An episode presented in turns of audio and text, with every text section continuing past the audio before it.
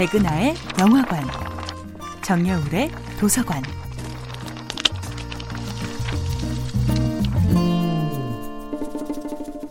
안녕하세요. 여러분들과 아름답고 풍요로운 책 이야기를 나누고 있는 작가 정여울입니다. 이번 주에 만나보고 있는 작품은 샬롯 브론테의 1847년 작품 제인 에어입니다.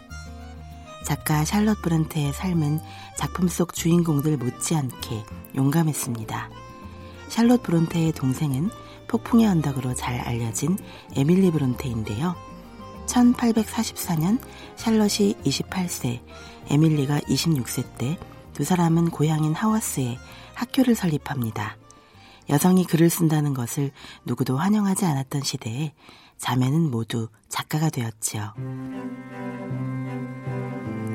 샬롯은 교수라는 작품을 여러 출판사에 보냈지만 거절당했고 그 쓰라린 상처를 안고 제인애를 집필했습니다. 1847년은 샬롯과 에밀리 자매에게 운명적인 해였지요. 샬롯의 제인에어, 에밀리의 폭풍의 언덕이 모두 1847년에 출판되었기 때문이지요. 하지만 샬롯은 1854년 아버지의 부목사인 A.B. 니콜스와 결혼한 뒤 바로 이듬해에 사망하고 맙니다. 너무 일찍 안타깝게 세상을 떠난 샬롯 브론테의 삶을 돌아보며 그녀의 작품을 읽고 있으면 그녀가 감당했을 삶의 짐이 얼마나 무거웠을지, 그럼에도 그녀의 작품이 얼마나 강인한 불굴의 의지 속에서 태어난 것인지를 새삼 느끼게 됩니다. 제인 에어가 생애 최초로 자신을 괴롭히는 타인에게 당당하게 맞서는 장면은 언제 읽어도 매번 싱그러운 감동으로 다가옵니다. 사촌 존은 제인이 책을 읽는 모습조차 못마땅해하며 그녀를 괴롭히죠.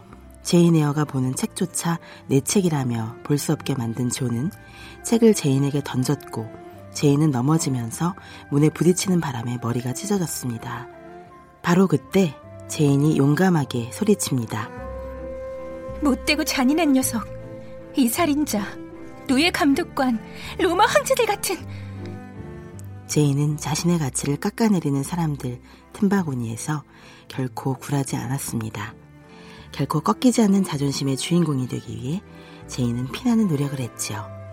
끊임없이 공부를 하고 책을 읽고 그림을 그리고 세상을 관찰했습니다. 제인의 반짝이는 지성이 상처 입은 그녀 자신의 영혼을 구원한 것입니다.